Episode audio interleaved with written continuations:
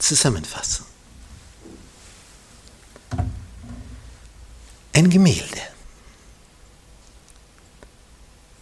Abraham hatte einen Sohn, Isaak, und er hatte wieder zwei Söhne, Esau und Jakob, Zwillinge. Und Jakob musste fliehen vor seinem Bruder Esau, weil er diesen betrogen hat um das Erstgeburtsrecht. Und als Jakob die erste Nacht in der Fremde verbringt, allein, hilflos, voller Angst und Sorge, wie die Zukunft werden wird, er flieht mittellos. Was willst du mitnehmen, wenn du fliehen musst? Damit du schnell bist, kannst nicht, wer weiß was, mitschleppen.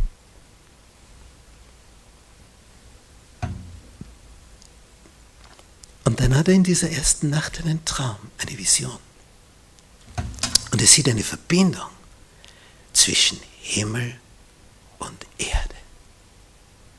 Er sieht wieder die Engel Gottes auf und niedergehen und ganz oben den Herrscher stehen.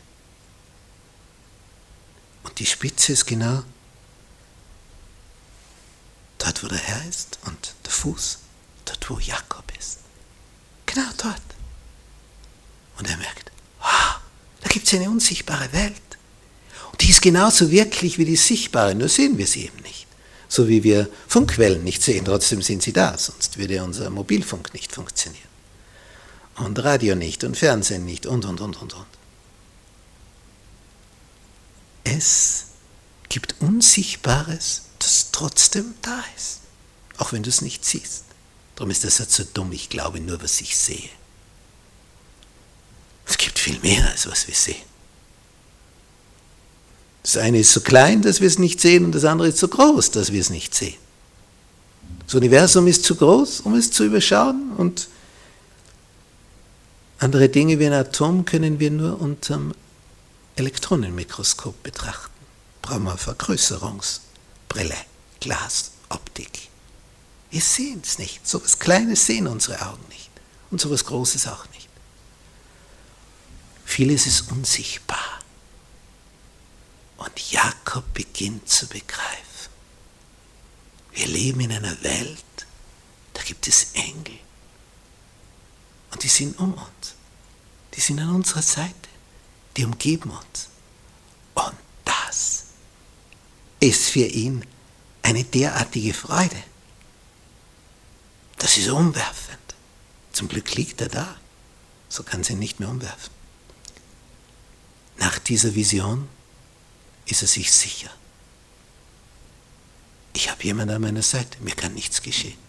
Ich bin zwar allein, scheinbar, nach außen hin. Ich bin ganz allein, aber ich bin nicht allein.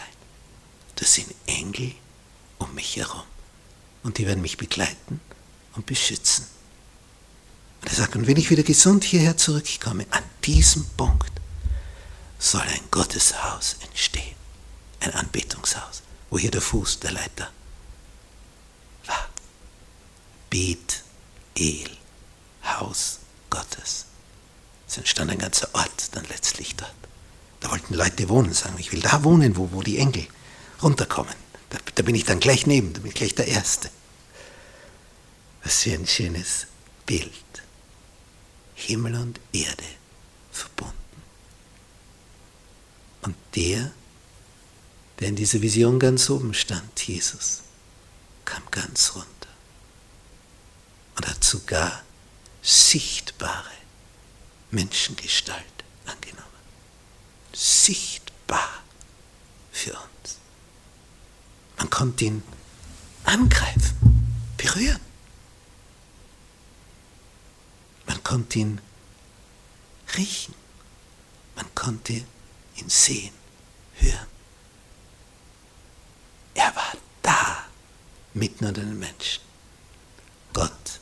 Mit uns, Immanuel.